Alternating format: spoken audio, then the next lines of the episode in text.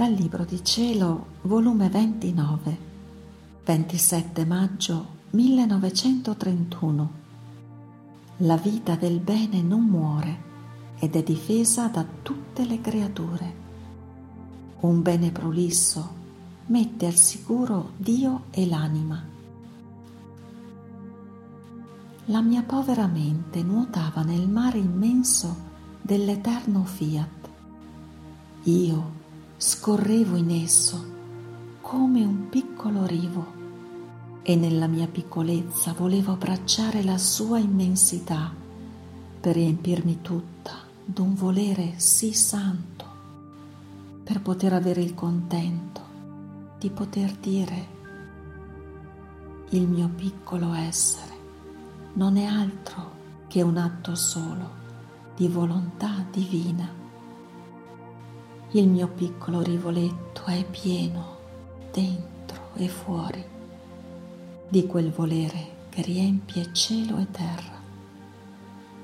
Oh, voler santo, sii tu la vita, l'attore e lo spettatore di tutti gli atti miei, affinché risorgendo tutti in te, possano essere richiamo di tutti gli atti delle creature per farli risorgere nel tuo fiat, affinché il suo regno si stenda in tutte le creature.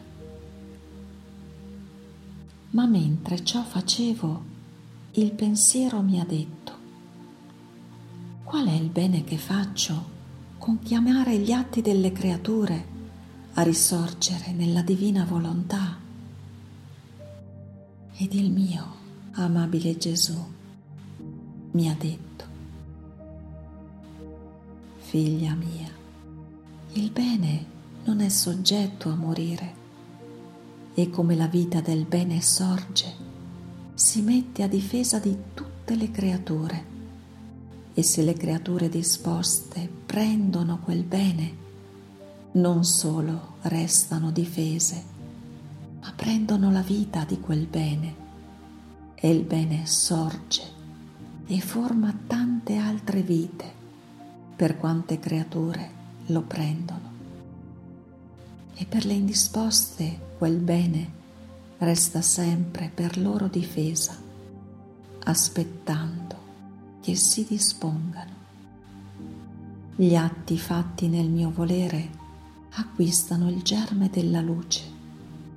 E come la luce, sebbene una, tiene virtù di dar luce a qualunque occhio che vuole il bene della luce per farla sua, così i più piccoli atti fatti nel mio voler divino, siccome è immenso e involge tutti, il più piccolo atto diventa luce e difesa di tutti. Non solo, ma ricambia il suo creatore dell'amore, gloria e adorazione che con diritto aspetta ed esige dalle creature. Gli atti fatti nel mio volere hanno sempre del prodigioso e da per sé stessi dicono siamo la difesa di tutti. Stiamo tra il cielo e la terra per difendere le creature e con la nostra luce siamo luce d'ogni mente. Siamo i difensori del nostro Creatore con ripararlo coi nostri atti perenni dalle offese che dalla terra si elevano. E poi il bene è sempre bene. Credi tu che tutto ciò che io feci stando sulla terra è stato preso tutto dalle creature? Affatto. Quanto ce ne resta ancora? Ma con ciò non si può dire che non è bene.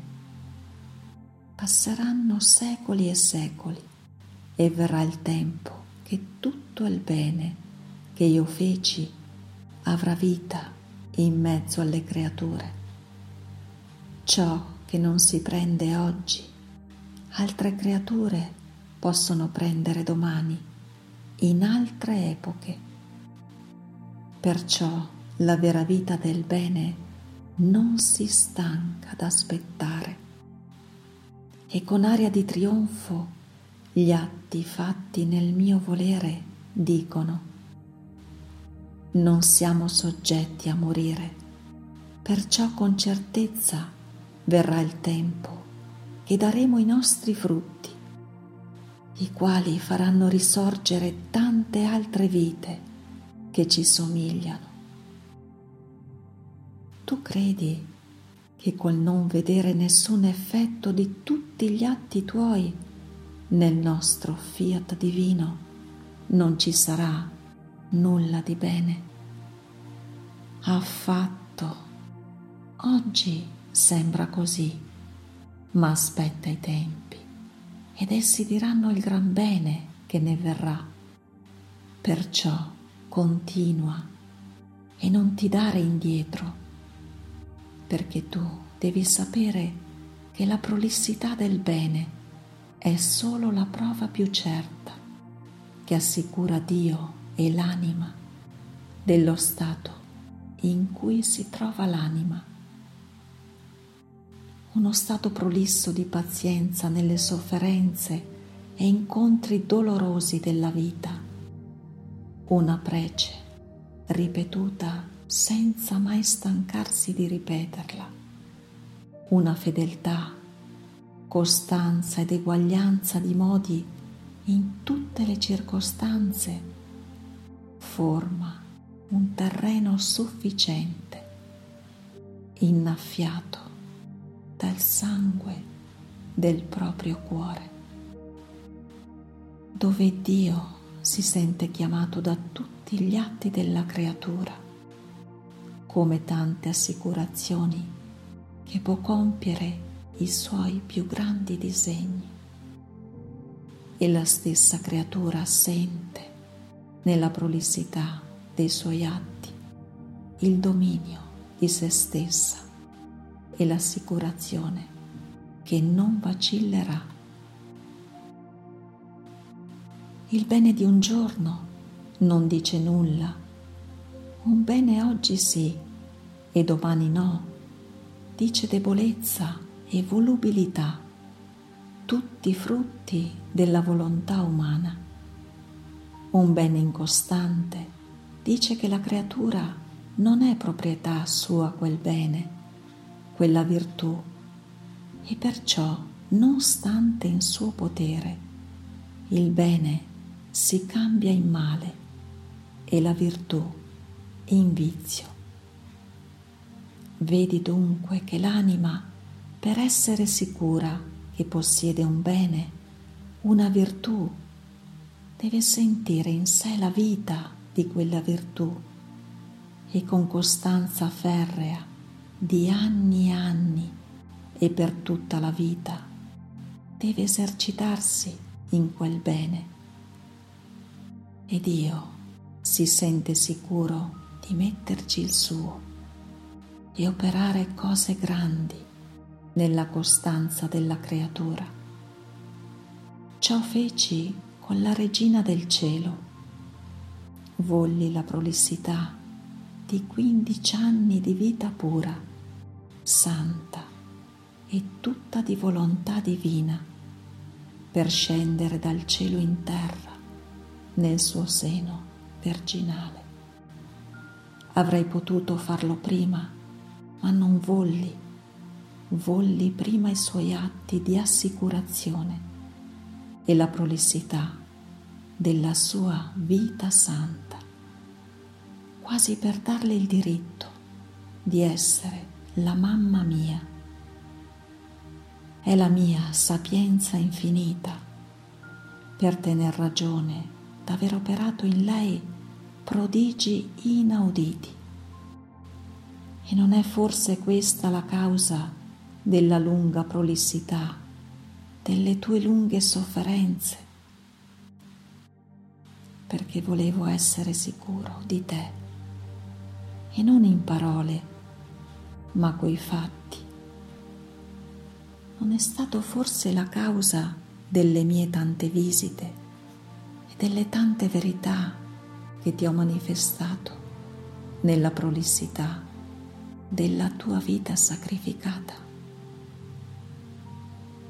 Posso dire che mi facevo vedere e ti parlavo nel centro del rogo del tuo sacrificio.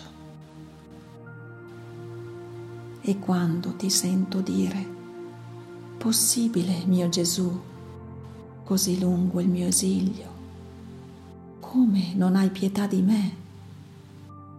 Ed io, sai che ti dico? La figlia mia non conosce il bene segreto che contiene un sacrificio prolisso. E quanto più lungo è il sacrificio, più grandi sono i nostri disegni da compiere. Perciò fidati di me e lasciami fare. Via.